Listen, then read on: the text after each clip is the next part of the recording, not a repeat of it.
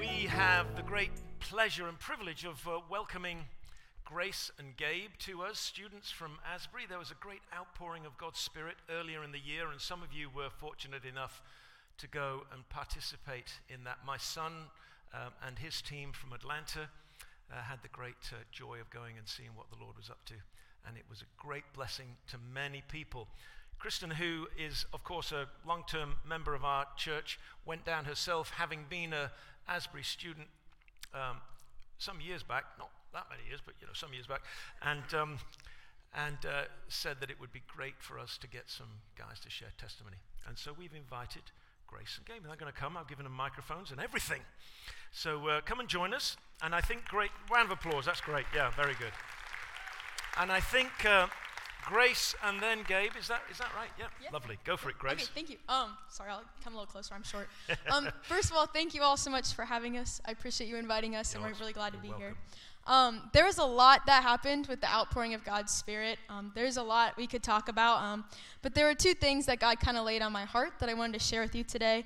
One was something I experienced about who God is, and another was kind of a healing that God did in my life. Um, so the first, kind of for those who don't know much about it or you haven't seen anything about it, is um, just to kind of explain a little bit of it. It goes along with discovering a bit more about God's character. Um, when I walked in the chapel that day, um, I walked in about two o'clock. The revival kind of started right after chapel, which was at ten. And I actually skipped chapel that day. I was sick, and I never skipped chapel, so it was the worst day to skip chapel. Um, but I got in the chapel at two o'clock after getting off my work shift, and it was just immediately there was something different in the air. Like, I don't even have words to put to it. There was just something different. It felt lighter, but tighter in a good way, if that makes any sense. Like, almost like a hug that isn't smothering you, but kind of smothering you, but you want to be smothered, if that makes sense. Yeah, yeah, yeah. And it, it was just like, what is happening? And I came in through the back of the chapel, and everything was happening down at the front. There were students um, just playing instruments, acoustic. Nothing was plugged in. People were singing, tone deaf people, way too loud people, way too quiet people. You would think it would have sounded terrible, but it was honestly the most beautiful sound I've ever heard in my life. And so I ran down to the front. I saw a friend, and I stood next to her, and I said, "What's happening?" And she she had tears streamed down her face. She's like, "I don't know, but I don't want to go anywhere." And I was like, "I'm here for it." So I started worshiping myself, and it was just hours. I mean, I was there from 2 p.m. to 2 a.m. that first day. And you didn't want to go. You forgot you were hungry. I forgot I wasn't even feeling well earlier in the day. Like, I didn't want to be anywhere else. And I wasn't thinking about anything else. I was just there and this presence that I kind of talked about at the beginning when you walked in, it just got clearer and clearer that it was just the Spirit there and the Spirit doing what the Spirit does. And I couldn't, again, I can't even put it into words to you. I wish I could explain it better than a warm hug that you don't want but do want. I don't know. But just being there, I was like, God, any doubt I have ever had of you not being good is completely eradicated right now a good God doesn't step in and do doesn't step in and come like this. If he wasn't good, he must be good. And whatever spirit is hovering over this place right now is good. And I don't know anywhere else where people 18 to 25 are going to take an entire day, not a one of them on TikTok, not a one of them on Instagram, not a one of them running out to go shopping. Everybody was just in that place for one reason, and that was to praise God. And in praising God, his spirit met us in such a beautiful way. So I learned more about what it means for God to be good. So that last song we just sang, it's just such a beautiful reminder. Cause I'm like, God, you are more than good. I don't have a better word to describe it. I wish I did, but you were just that good. Um, so that was that was one beautiful thing. I was really glad that the Lord kind of shared with me and showed me. Um, and there was a lot of various healing things I think that happened for all students, and I think all of us experienced healing of various things. Um, but one thing for me, one major thing for me was healing of my pride. I've been aware for years that sometimes I have a pride issue. It's something I have to pray about regularly for God to keep me in check. Um, and with revival, a lot of us have been talking about it since I arrived at Asbury as a freshman. Um, I was a sophomore this past semester. So my freshman year, I was like, yeah, like let's be praying for revival together. And I did that a lot actually freshman year. And sophomore year came around, and I didn't so much. But that second semester, for some reason, we started talking about revival more in January, which was a month before it ended up happening. So I started praying about it again, and I was like, God, if revival's gonna happen here, please let me be a part of it. Like, I want to be a part of it. And I'm not joking when I tell you, and I'm not proud of this. But somebody came. I work at our coffee shop. Somebody came to the coffee shop at one o'clock the day rival, revival broke out, and they said, "Revival's happening!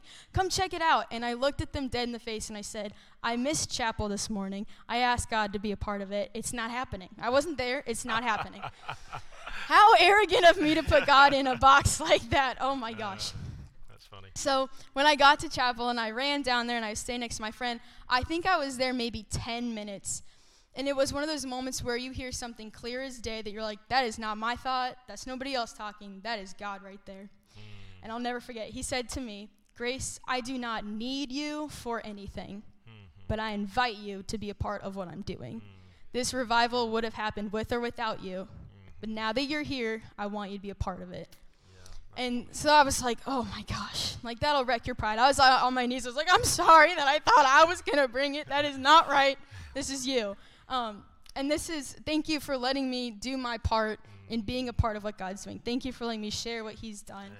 Thank you for letting me bring that to you. And I love that word that God said over me because it wasn't something to make me feel ashamed that I had had some pride about it.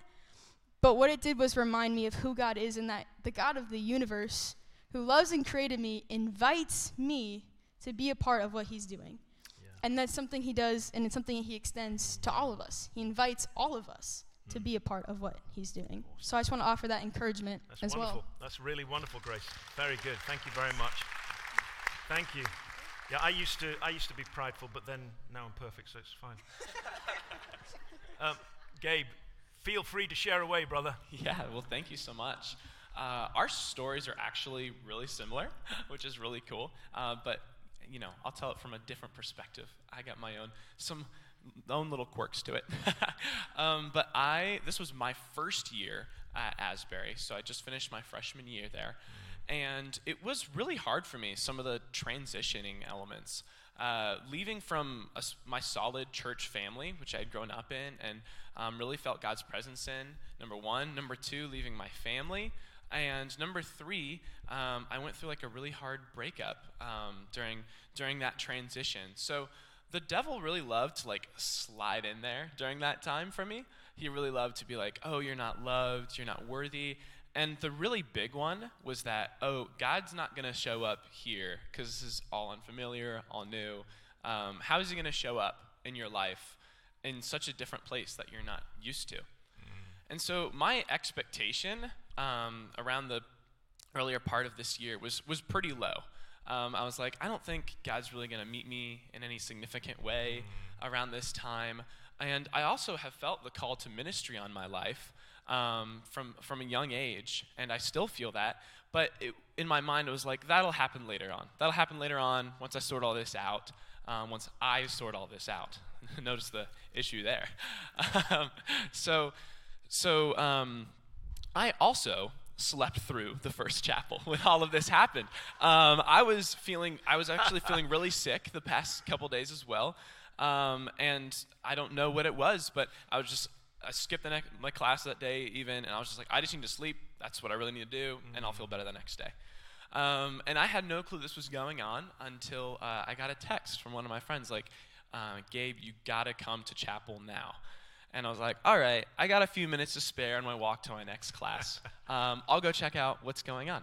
I want to, because I would love to be a part of it, whatever's, whatever's going on.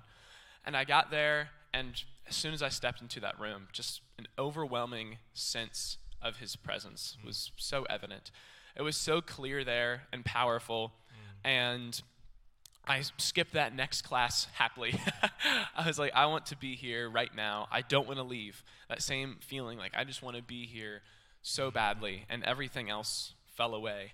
Um, but I won't lie, after I was there for a couple hours, just experiencing his presence and watching uh, these students worship and worshiping myself, I was still kind of like, you know, we're supposed to live in the now, not yet. So, like, is this a thing like I stay at, or like, do I go? I have I have more classes. Like, God, what do you want me to do?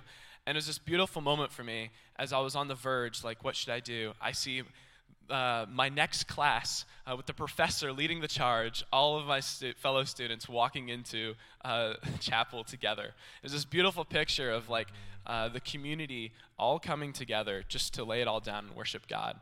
And that's when I was like, all right, Jesus, I'm staying here. I'm giving you the glory you deserve.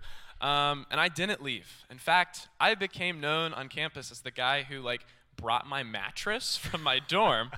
Um, and I put it, I put it behind the pews, and I just stayed the night there, um, and spent all the next day. And it was just a beautiful time for me, just to to like dwell in God's presence. Like, I mean, despite the really loud instruments, it was like the best night of sleep I've ever had. uh, just the warmth of His presence was so evident there. And in the coming days, for my personal life, as I know for many, many others, God really broke off the chains in my life that was on me. Like, you're not loved, you aren't, um, like, nothing's gonna happen here. Some of those lies that the devil had been feeding me, and I was starting to, they were kind of starting to slide under, and I was starting to believe them.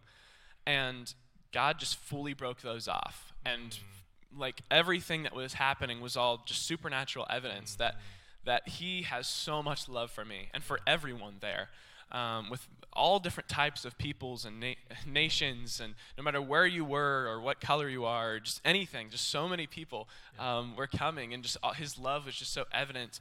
Um, and if it wasn't um, evident for yourself, it was evident to see in other people. Um, and it was evident for everybody. So it was just a beautiful time, and God broke off so many chains in my life, um, things I've been struggling with. And so that was the first part for me. The first few days was him changing my life. But then uh, a switch kind of got flipped. It was like, Gabe, I've filled you up, and now it's time for that ministry part that I've been calling you towards. Like, you, I don't have to wait to see what God's doing later in my life. Um, like, I may be young, but that doesn't mean I don't get to act. Um, and so, so then God kind of flipped the switch in my mind. Like, Gabe, I filled you up look at this ministry field I've given you. look at all these people pouring into your school who you've never seen before. And so um, God really gave me spiritual gifts there, um, or helped me develop spiritual gifts. I was um, blessed with the gift of speaking in tongues and even having prophetic words over people. Um, and so I would just kind of sit and pray and look out over the crowd, and God would like highlight people to me, and I just have a sense to just like I needed to go pray for them and I would go and pray for people and um, okay, like occasionally speak in tongues. And uh, God would, I'd just start praying, and like the Holy Spirit would bring to mind what to pray over them. And um, when I was done, they would be like, "Whoa." Um, like you spoke exactly to what I needed in the moment, and I was like, that's all God. I have no clue. that was not me. um, so throughout this whole experience and the privilege it was to minister in that way, um, God showed me a few things that have completely changed my life. That um, there's so much joy in His kingdom. Kind of like Grace was saying, like the the kingdom of heaven is not a place that's going to be bland or boring. Um, it's going to be filled with so much joy and excitement, and um, anything that relates to Jesus is going to be super exciting and exciting for His people. Um, and so, living instead of living that place of like um, doubt and lies. Like I've been, God has shown me how to live through each day, expectant, ready to see Him Yeah. through each day, um, ready to see what He's going to do with me, and also expectant for what He's going to do to other people and how to be ready to serve in the moment uh, and just live in that beautiful partnership with God. Yeah. Praise God. Isn't that great? Aren't we grateful that they're here? So, so um, two things to note. Uh, Grace and Gabe are going to be around in the Missions Cafe to pray with folks who are 25 and under. But at the end of the service, they're going to be available with the rest of the prayer team to pray for everybody. So we're very glad that that's going to be the opportunity. But we want to give a special space for those of younger years just to hear maybe a little bit more. We can make some space in the theatre to pray. Um, and that would be great. But before we get into all of that and before we get into our Bible study, I'd really love for us to pray for them. How about that? Would that be good? And maybe we could extend our hands towards them. Just as you were sharing, um, I got this, and obviously, there's no way that you could be his mother, but, but, but I just got this thing about Hannah and Samuel.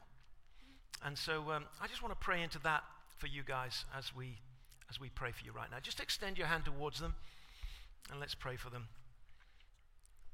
Lord, I thank you for grace and for Gabe. And I thank you, Lord, that your desire for both of them is to reveal more of yourself, that they might be even more powerful, effective vessels. And Lord, I pray for this sweet spirit of grace. Ask you, Lord, that like Hannah, as she longs for you to birth a new thing through her, that Lord, she would see that. And that, Lord, she would know that the promises that you've made to her will be fulfilled. And we pray for our dear brother Gabe. And we thank you, Lord, that like Samuel, he laid down by the altar and was just listening for your voice. Lord, I pray that you'd raise him up as the leader that you've called him to be. And may he be one of those leaders that's the leader for the moment. And we pray that in Jesus' name. Amen. Round of applause for these guys. Aren't they great? Well done. Very good. If you give me those microphones, I'll give them to other people. So, we're going to get into DBC. I don't know whether they've got enough time to get it all done today, but we'll have a go, eh? Uh, Chad's going to come. We're kind of double head the DBC part. Then Chad's going to do the reflection at the end. We're into really the, the kind of final stages of John's gospel.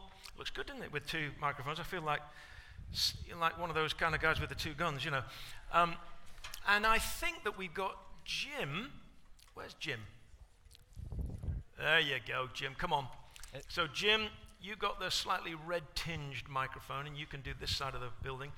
But unfortunately, the person that was going to be on this side has not been able to kind of step in. So, is there someone on this? Well, you don't have to be from this side, but you know, is there somebody over here? That's the one right there. James and Jim. Thank you very much. Okay. We've got the, we've got the fan club for James here today, which is rather good. I'm a fan of James. All right. So, what we're going to do now is we're going to read the scriptures together. And what I'd love for you to do, because this is a day that's about Jesus meeting individuals. It's about Jesus meeting individuals. We've heard these amazing stories of Jesus meeting individuals. And of course, he's meeting us as a crowd, but he has a special encounter that he has for you today. So, as we read the text today, I'm going to break it up into two sections. Just, just begin to immerse yourself in the story. Allow yourself to take on one of the characters. Think to yourself, what was it like for that character? What were they seeing? What were they smelling? What were they hearing? What were they feeling with all of their senses as this amazing event took place and Jesus revealed himself? as the risen Lord. I'm going to read from John chapter 20 and verse 11. Now Mary stood outside the tomb crying. As she wept, she bent over to look into the tomb and saw two angels in white seated where Jesus' body had been, one at the head, one at the foot. They asked her, Woman, why are you crying? They've taken my Lord away, she said, and I don't know where they put him. At this, she turned around and saw Jesus standing there, but did not realize that it was Jesus. He asked her, Woman, why are you crying? Who is it you're looking for? Thinking he was the gardener, she said, Sir, if you have carried him away, tell me where you have put him, and I'll get him. Jesus said to her, Mary. She turned toward him and cried out in Aramaic, Rabboni, which means teacher. Jesus said, Do not hold on to me, for I have not yet ascended to the Father. Go instead to my brothers and tell them, I'm ascending to my Father and your Father, to my God and your God. Mary Magdalene went to the disciples with the news, I've seen the Lord. And she told them that he had said these things to her. So let's just have a, a moment's quiet we'll read through the text again quietly. What's the thing that the Lord is saying to you today? What's the thing? Now, it may be that you're not familiar with that kind of a question. So just simply ask yourself this What's the thing that strikes you in the passage? What is it that's highlighting itself to you in the passage? And you may be saying, Well, I don't know whether that's God, but you don't know whether it isn't God either. So just make the assumption that God's speaking to you. And whatever the highlight is, just stay there for a little while. Let's have a couple of minutes of quiet.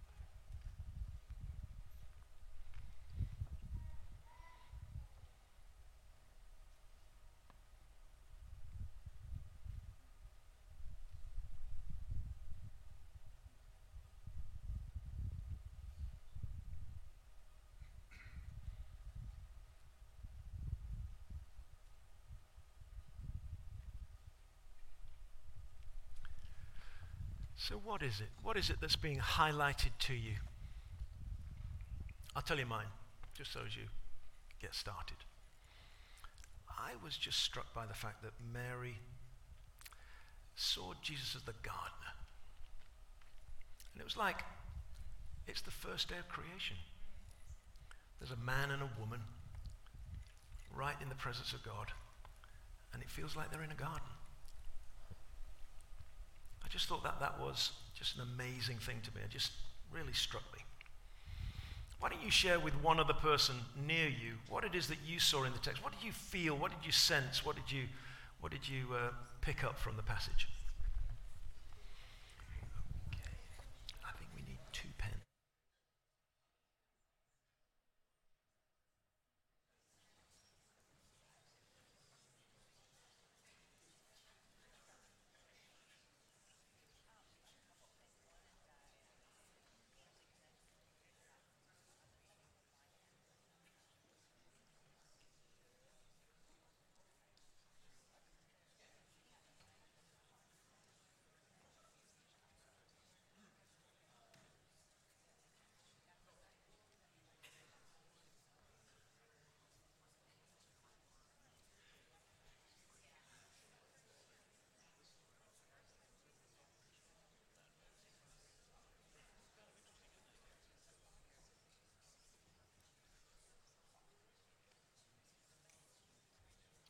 Right. All right. Well, I'm guessing that you got something because everybody's kind of fully engaged in the conversation here. So, we've got we've got Jim and James, and we've got a whole congregation of people who are now quite familiar with this process. If you're not familiar, you're new to us. You know, you can go to lots and lots of churches and be entertained. You can be entertained by great preaching, charismatic leadership, all that kind of stuff. Apex is about equipping people to hear two questions What's God saying to you? What am I going to do about it? Those are the two questions of discipleship. And so, really, the task of the staff here is to coach and to mentor and to encourage everyone that's part of Apex just to move on in their work of of being a disciple that makes disciples. And so this is what we're doing right now. We're learning how to hear God and how to respond to what it is that He's saying. So, what is it you picked up from the text? What are we, what are we saying? So, just put your hand up and we'll get a, right here, make sure you tell us who you are. Go right here at the beginning here. Uh, tell us who you are and then tell us what you got. Nice and loud.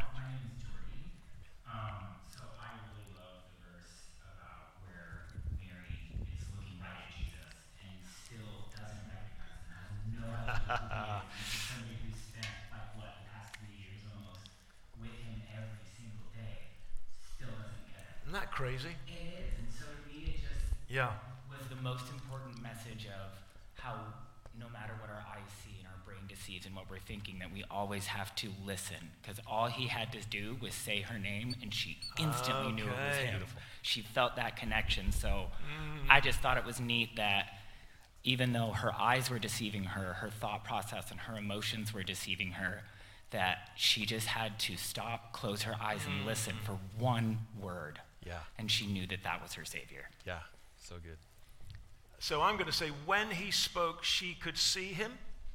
Is that yeah. good? Thanks, Geordie. Yeah. What a great word. I mean, honestly, I couldn't preach a better sermon than that. That's awesome. Good job. Well, I think someone said it was like when he said her name. Yeah. And we think back to the good. Yeah, go ahead. Go on. You can just, you can butt in if you want to. I was just saying that it this was is when Shanae. She butts in all the time. Hi. I do, but it's cute. I was just saying it was when he spoke her name specifically that she was Yeah. able to know who he was because Yeah. he spoke before that and she still had no idea who was Yeah. talking to her. Yeah. Personal, it was personal It stuff, was wasn't also it? to- it was, took me back stuff. to when he said like wh- how you know God knows us by the hairs on our head and, and uh, we're all individual sheep and created uniquely and he, all, all it took was like he said her name and he knew she knew exactly who it was. Yeah, it's, Good he word. that the, the good shepherd knows the, the sheep hear his voice, they Yeah. know his voice, and he knows them by name. Yeah, that's right. Yeah. Yeah, we don't have to work it up. We, he's just speaking to us anyway. What about over here? Have we got James over here? Anyway? Oh, go, James, yeah. Hi, Lindsay. Um, mine was kind of along the same lines, but Now, did you tell us your name again?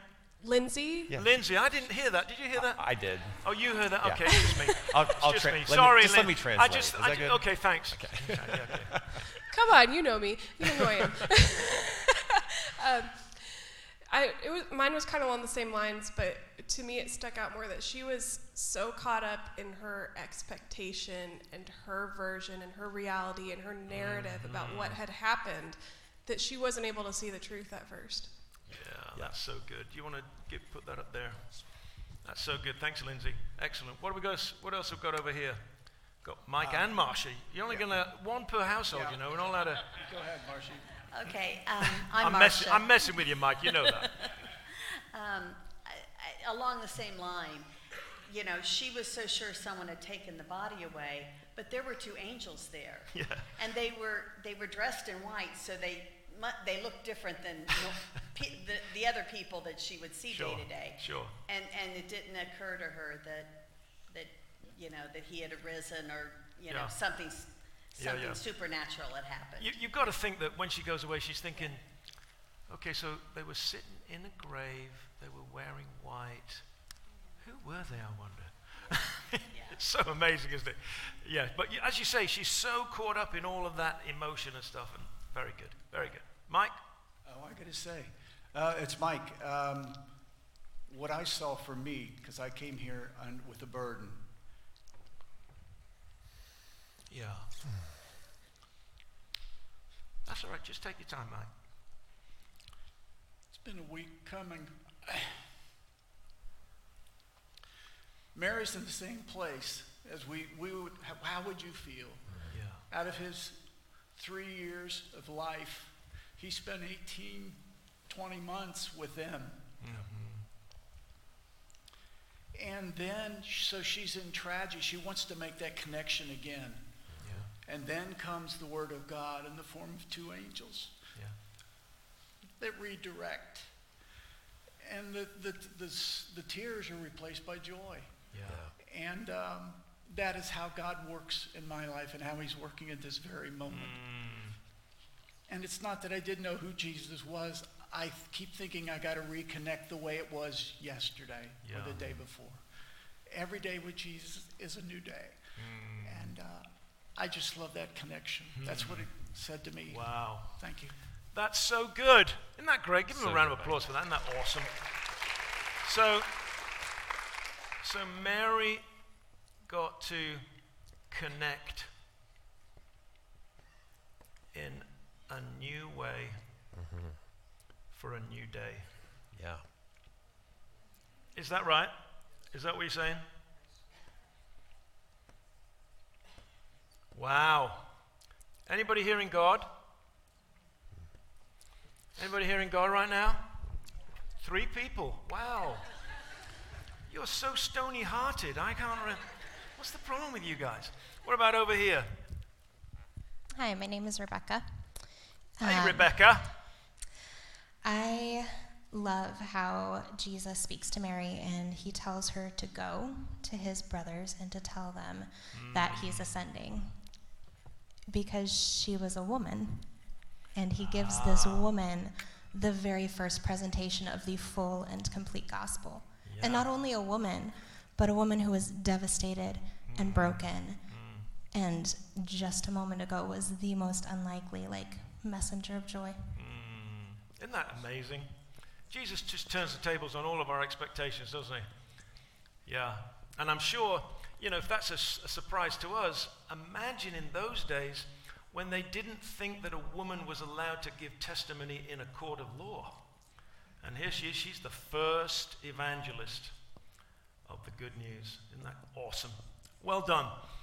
Let's have a couple more and then we'll move on in our little thing. There we are. This is not, it's not another Rebecca, is it? It- it is. Oh, okay, okay. Two Rebeccas in a row. I was just tagging on to the expectations of, um, you know, I think when she went there, she went to to honor him and to um, take care of his body, knowing the trauma it had been through. And I think part of the reason she didn't recognize him was because he didn't look the way she expected him to look. I mean, the Yeah. dude'd been beat like pretty rough, you Yeah. know. I mean, he and and and deceased for three days. So her her expectation was not. I don't know what Jesus looked like in the garden, but I'm pretty sure it wasn't what he looked like when he got put in that tomb. Yeah, So amen. I'm um, I'm sure that her expectations were just, Yeah. um, you know, she was there to grieve, and she wasn't prepared for that Yeah. joy. Yeah. And I think it took her that moment of him saying her name for her to Yeah. sort of recalibrate and reset herself and to go, Mm-hmm. oh, all these things he said came probably came flooding back. Yeah. And now we're in the new. And you know, New way for a new day. Yeah. So it's um, it's expectations and emotions changed by seeing Jesus as risen. Is that is that fair? Is that, is that a good way of putting it? Rebecca, thank you very much. Okay, one more over here. Hello, everyone. My name Hello. is Jalen. Jalen. Representing Form. Woo, woo. She Um, representing form, she says. Oh, you're representing form. We love that. Thank you. Um, I just believe that this um, passage is just talking to me about how God is doing something new. And it was almost as if when Mary was crying her eyes out, she almost missed what God was doing until he redirected her and called out his name. It's something in the power of our own names that we hardly even see. When people call us, it redirects us into their direction.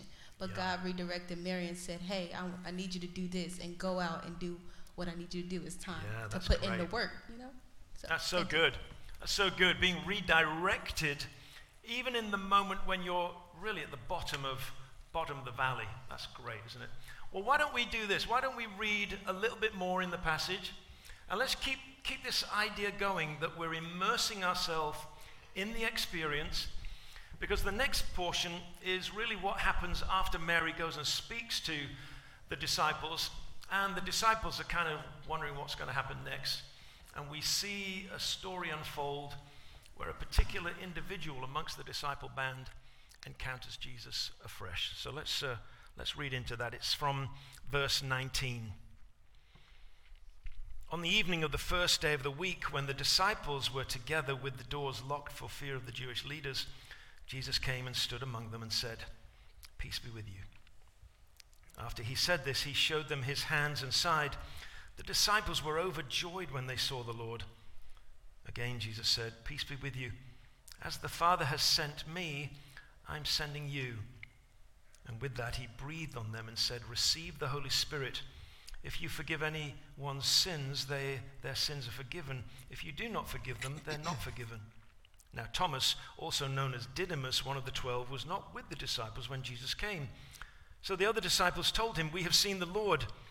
But he said to them, Unless I see the nail marks in his hands, and put my finger where the nails were, and put my hand into his side, I will not believe. A week later, his disciples were in the house again, and Thomas was with them. Though the doors were locked, Jesus came and stood among them and said, Peace be with you. Then he said to Thomas, Put your finger here. See my hands. Reach out your hand and put it into my side. Stop doubting and believe. Thomas said to him, My Lord and my God. Then Jesus told him, Because you have seen me, you have believed. Blessed are those who have not seen and yet have believed. A couple of minutes again, just quietly. Let's not do any chatting or talking. Let's just allow whatever it is God wants to say to us through this passage. What is it that's highlighted to you? Maybe something that you're not expecting.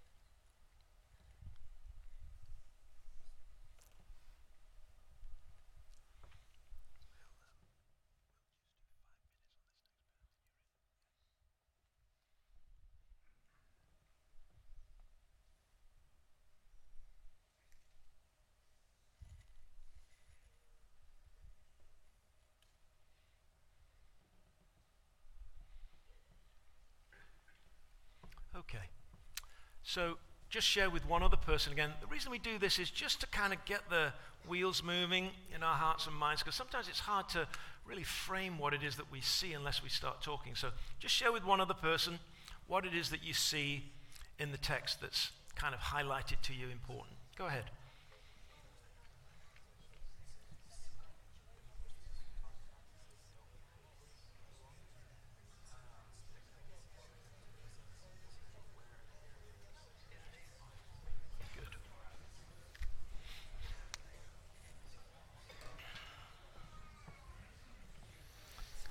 Make sure the other person shares as well. Not just one person sharing, the other person too.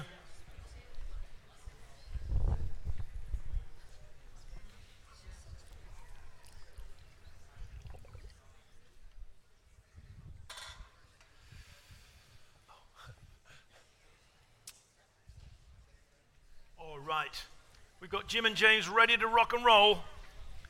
Right there. I know who you are, but you've got to tell us in a minute. Wait a minute. There's the mic coming from James. Right So- there. Joseph. I'm Patrick's dad, Joseph. um, I was just thinking, what were they scared of?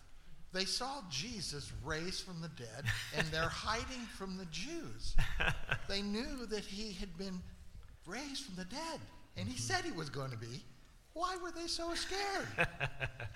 You mean, what's the. I mean, here's Jesus. He's now conquered death, he's now conquered the grave, and he's defeated all sin and sadness. But there are people who maybe go and get him, huh? Is that, is that what you're thinking? Yeah, yeah, I get that. I, maybe they hadn't kind of put it all together yet. What do you think? Are you going to put that up for got you. Joseph there? That's great. Right there. Oh. Hello. Ano- Another Jim. Yes, okay. Jim, The Jim, third and Jim. one. Yes. Uh, anyways, I was struck. Uh, the first thing that Jesus says is forgive the sins. And I'm thinking, why is that? Where did that come from? Yeah. And I'm wondering if he's trying to tell the disciples, forgive the sins of the people that put me to death. Forgive Huh. the sins of the persecutors. Forgive those, Wow. and then move on. Wow. Because where else? I mean, where does that come from? They didn't Sure. ask about sin. They didn't do anything. They just he just comes up with that. Wow. So I'm wondering if he's just I've trying never to say. even I've never even considered that before, Jim. But I think that's a really, really. I mean, he's kind of putting every, you know, putting things. forget the past. Yeah. Let's move forward. That's so cool. So cool. Okay, over there, James. Hi, I'm Jazzy, um, James's daughter. Um, I, um, I just what stood out to me was um, he said he showed them his hands and they were joyful to see him. Not oh, are you okay? Like are you hurt or anything? They were just happy to see him. Yeah. Which yeah. Yeah. And what do you, th- Jazzy? What do you think that, that he's trying to convey by that? Uh, I don't know. It's me. It's me. oh yeah, yeah, yeah. To like they're like oh yeah like I'm not some lunatics like saying I'm Jesus. Like I actually like look at my hand. I rose from the dead. Yeah, it's kind of like a signature, isn't it? It's almost like saying, you, "It really is me." I mean, I know you don't believe it, but it really is, kind of thing. Yeah, that's Yeah. great. Yeah. Mike, it was interesting to me then when Thomas isn't there, Thomas comes in, and the first thing he says is, I won't believe unless I see that exact same thing. That was the signature I guess everyone was looking for. Yeah, maybe, maybe, maybe that's the thing. And isn't it interesting that Jesus got a perfect body, and yet he still bears scars? Don't you love that? Mm-hmm. Hey, Scars just as a little reminder. Scars of glory. it- Yeah. It's just incredible, isn't it? Forgive the people who killed me. Is that fair, Jim? And it really is me.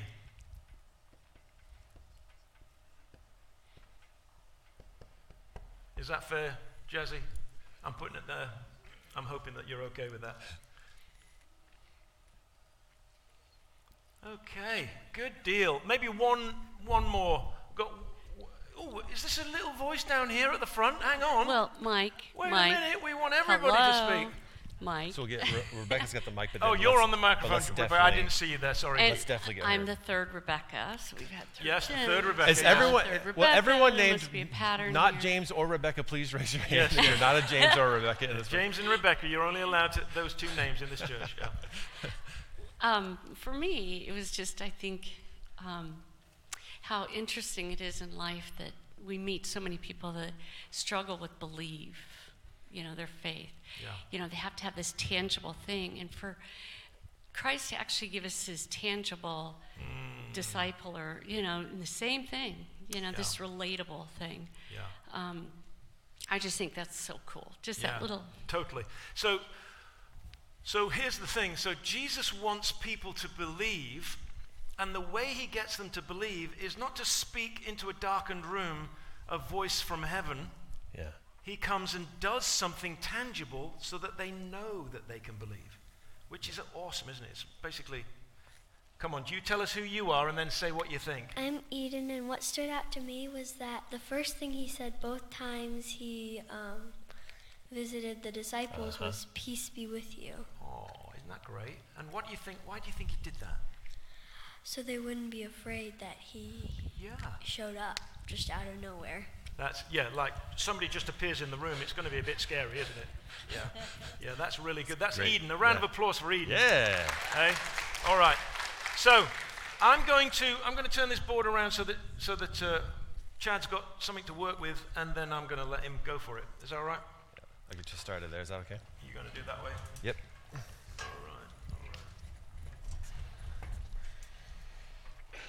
Good All right. job, everyone. All right. Yeah. Hey, let's thank the Lord for what He's shown us so far. Yeah. So good. Well, I think you guys have set me up quite well. I think we're really kind of on the same page. There's not a lot of uh, over-explaining I have to do or anything like that. But um, uh, you know, it's interesting that to me that the uh, the 20th century philosopher, uh, French philosopher Albert Camus, said that there's really only one serious philosophical question that we should be asking, and it had to do with whether or not we should kill ourselves. Welcome to Apex. Uh, but, but really, it's a matter of uh, uh, Camus observed that life is just uh, life is so absurd that what is the reason that we have to go on living? Uh, and how you answer the question, is life worth living, depends on the story that you believe that you're living in. How do you answer the question, what story do I believe I'm living in? What is the story of this world? What is the nature of reality? And there's lots of stories that are believed in our culture. One story is that this world is a random accident, and we are animals, human beings, we're just merely animals that is a byproduct of a thousand other random accidents, but it really doesn't mean anything other than just whatever meaning or purpose that you can arbitrarily and subjectively apply to yourself. There's also the story that's it's a bit kind of Epicurean in nature that if God does exist, he's far, he's distant, but he's not really concerned with the details and certainly not interested in working within this world and the day to day life. So eat, drink, and be merry because we only have this one life, so let's squeeze all the juice we can out of this lemon. And then there's the narrative that there is no narrative, that, that uh, it rejects all, every idea of a meta narrative, that all meta narratives are just merely power plays, and that each person needs to kind of just adopt and live out their own story, live your own truth, uh, assert yourself, and express yourself. The story of the Bible, though, is that God created a good world that was tossed into chaos because of sin, but through the death and resurrection of Jesus, God is bringing about order back to his chaotic creation and setting things right once again.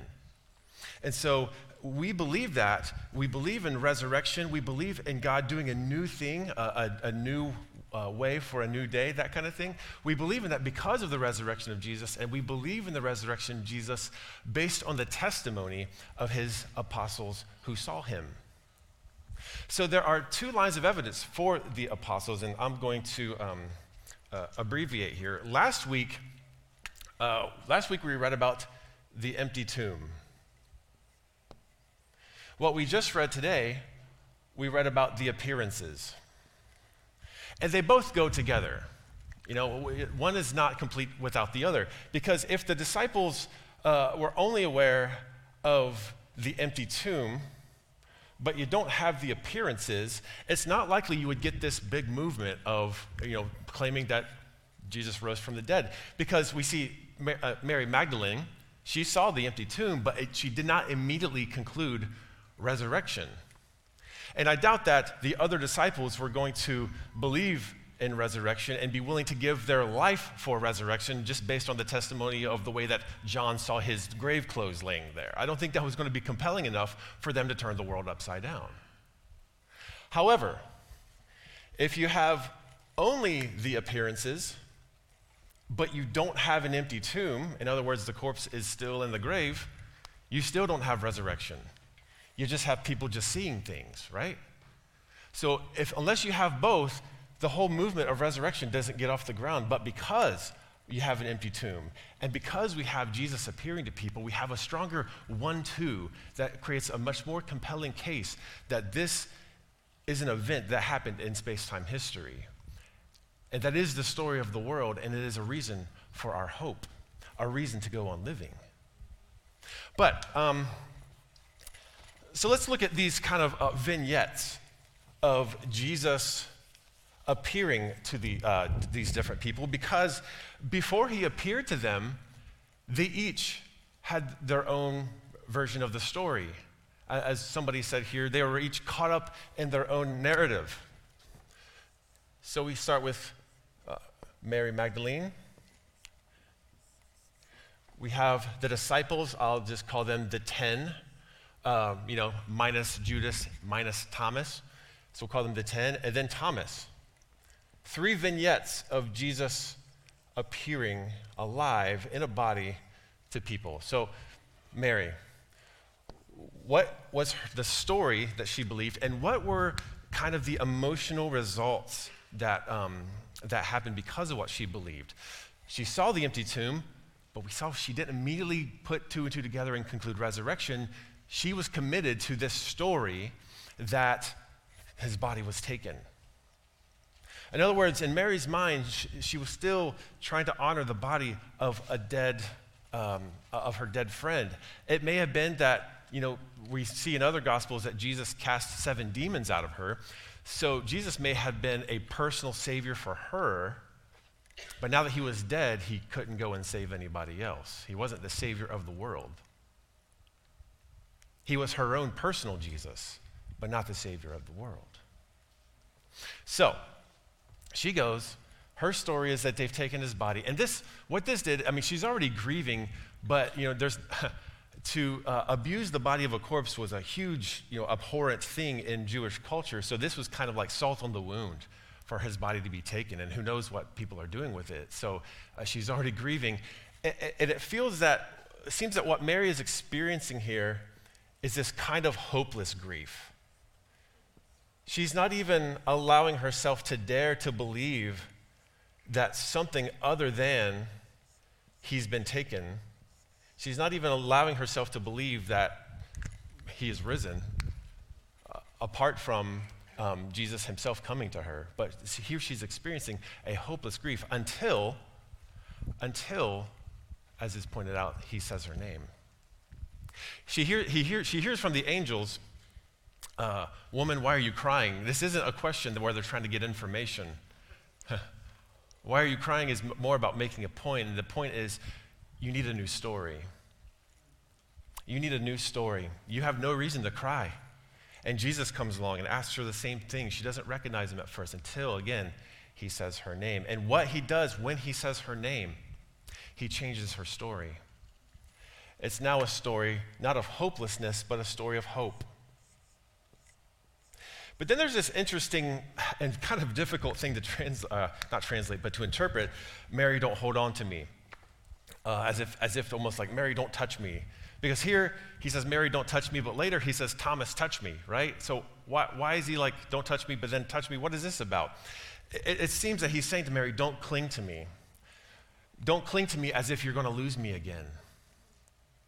And don't cling to me as if it's always going to be this way because it's not. You're going to experience me in a new way because I'm ascending to the Father. And once I ascend to the Father, you, I will live within you, but not only you, all of my believers. It's going to be different. But don't cling to me this way. Don't try to keep this a private experience. That won't just be me and you in the garden forever, but this is good news for the whole world. So you need to go and tell my brothers that I'm ascending to my Father and your Father, my God and your God. All the family language here my father, your father, my brothers. Go tell the family the good news. So not only is, does he change her story from hopelessness and grief, he gives, he gives her a story of hope and purpose. Go tell my brothers. She is the sent one to the sent ones. So she goes and she tells them. Do you think they believe her? Probably not. Why? Because the doors are still locked. The, the, doors are still locked. As we said, the doors were locked because they were afraid of the Jews, afraid of the Jewish leaders. Because after all, if they could do what they did to Jesus, if they start picking us off one by one, they're going to see to it that we don't start rumors of keeping this movement going. So they, were, they felt under threat. So, locked away, their story, and their story still more or less believing that Jesus was dead, their story was that they wasted the last three years of their life. Their story is that they were so committed, and though they saw Jesus do amazing things, that he was not the awaited Messiah that they were hoping for because he's dead. And in their story, according to their story, Messiah doesn't die. The Old Testament says, Cursed is the one that is hanged on a tree. So we wasted the last three years of our lives, and now the Jewish leaders are going to be after us. That's their story. So it's a story that for them led to isolation and fear being locked away from the rest of the world.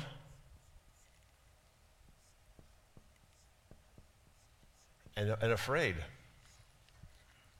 But then Jesus, through those locked doors, suddenly appears among them. And as Eden points out, peace be with you. He says it twice. Uh, it, it, was this, likely this greeting, this, this Hebrew greeting that is still around today, uh, Shalom Aleichem. Shalom Aleichem. Shalom, of course, is a word that means peace, but peace not in just terms of a lack of stress, but peace in terms of wholeness, completeness, everything as it was meant to be. Experience the full benefits of the kingdom of God in your heart and in your life. Shalom. Put away your fear. Because I, I know that your world has been rocked over this past since Friday, but I've come to bring you peace. And what was their response when they saw him? They were overjoyed. The text tells us they were overjoyed to see him. So Jesus changes their story from isolation and fear to a story of shalom, peace, and joy. That's a different story, isn't it? The resurrection flips the script, doesn't it? But then there's my friend Thomas. I call him my friend because I can relate. Um, Thomas wasn't there among the ten. He was late for chapel. He, uh, he, he, he, he, slept in. He wasn't feeling too hot. Um, but God still showed up. Jesus came, you know, so Thomas, what, what was Thomas's story? Probably similar to the 10 I've wasted the last three years of my life. And, and though, you know, at risk of being accused of psychologizing the text because it doesn't say it here, I'm sure Thomas was feeling a number of different emotions here. I can't help but insist that Thomas felt a level of disappointment, right? I mean, like, I had put all my eggs in this basket and they all cracked. I, I, I can't allow myself to hope again because everything is just a disappointment. Every, nothing gold can stay. So Thomas was experiencing disappointment. Is there two as? No, uh, I, you should probably look these words up, Chad.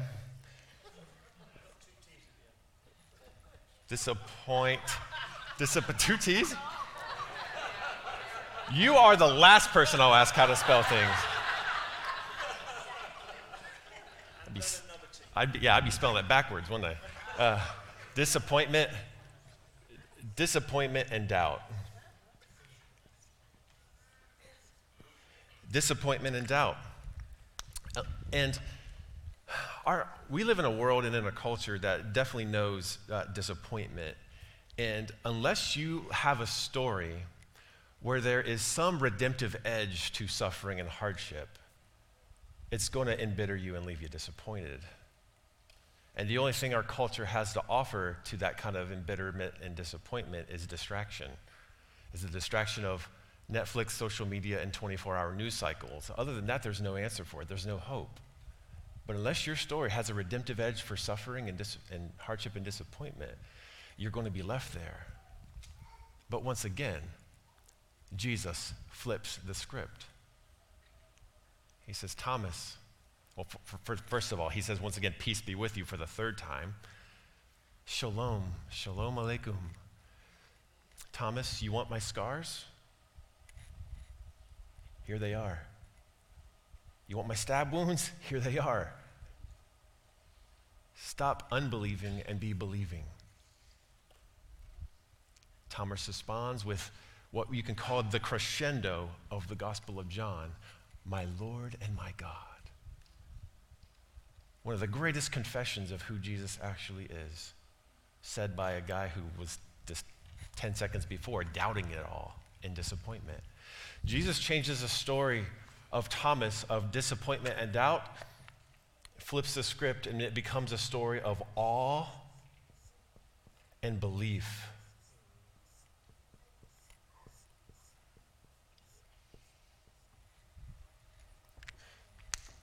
And of course, each of these six results of the new story are not merely applied to the individual vignettes. Certainly, Mary also had awe and belief and peace and joy. They kind of spill over, right? This resurrection story offers hope, purpose, peace, joy, awe, and belief. And that is a story that our culture doesn't have but is dying for. But it's a story that if you believe, all of these things are available to you through resurrection. Do you remember this um, popular thing in churches 10 to 15 years ago uh, cardboard testimonies? On one side, people, people would hold up a, a piece of cardboard that said kind of like their before, and then they would flip it to talk about how Jesus has flipped the script and changed their story. You know, I was, I, I was hopeless and addicted, but now I'm adopted and, you know, accepted and loved by Jesus, things like that. Here, here you have essentially cardboard testimonies. You know, Mary walks up. At once I had hopeless grief, but I was given hope and a purpose. The disciples could come up with their cardboard. We, were, we had isolation and fear, but now we have peace and joy. Thomas, his cardboard says disappointment and doubt to awe and belief. I recently saw a cardboard testimony that um, there was a woman who walked up next with, with a man, and they both had their pieces of cardboard. And her cardboard that she held up at first said, diagnosed with MS in 2007. The man next to her held up his cardboard, and it said, I'm her doctor, her neurologist, and then the word unchurched. He flipped his cardboard over and said, baptized Easter 2008. She flipped her cardboard and it said, worth it. Because her story, what she believed about her story, was not MS puts me in hopeless grief and isolation and fear and disappointment and doubt. Even though I have MS, that's not my whole story. The big story is a story of resurrection where I have hope, purpose, peace, joy, awe, and belief. And if my testimony can bring about faith in Him, worth it.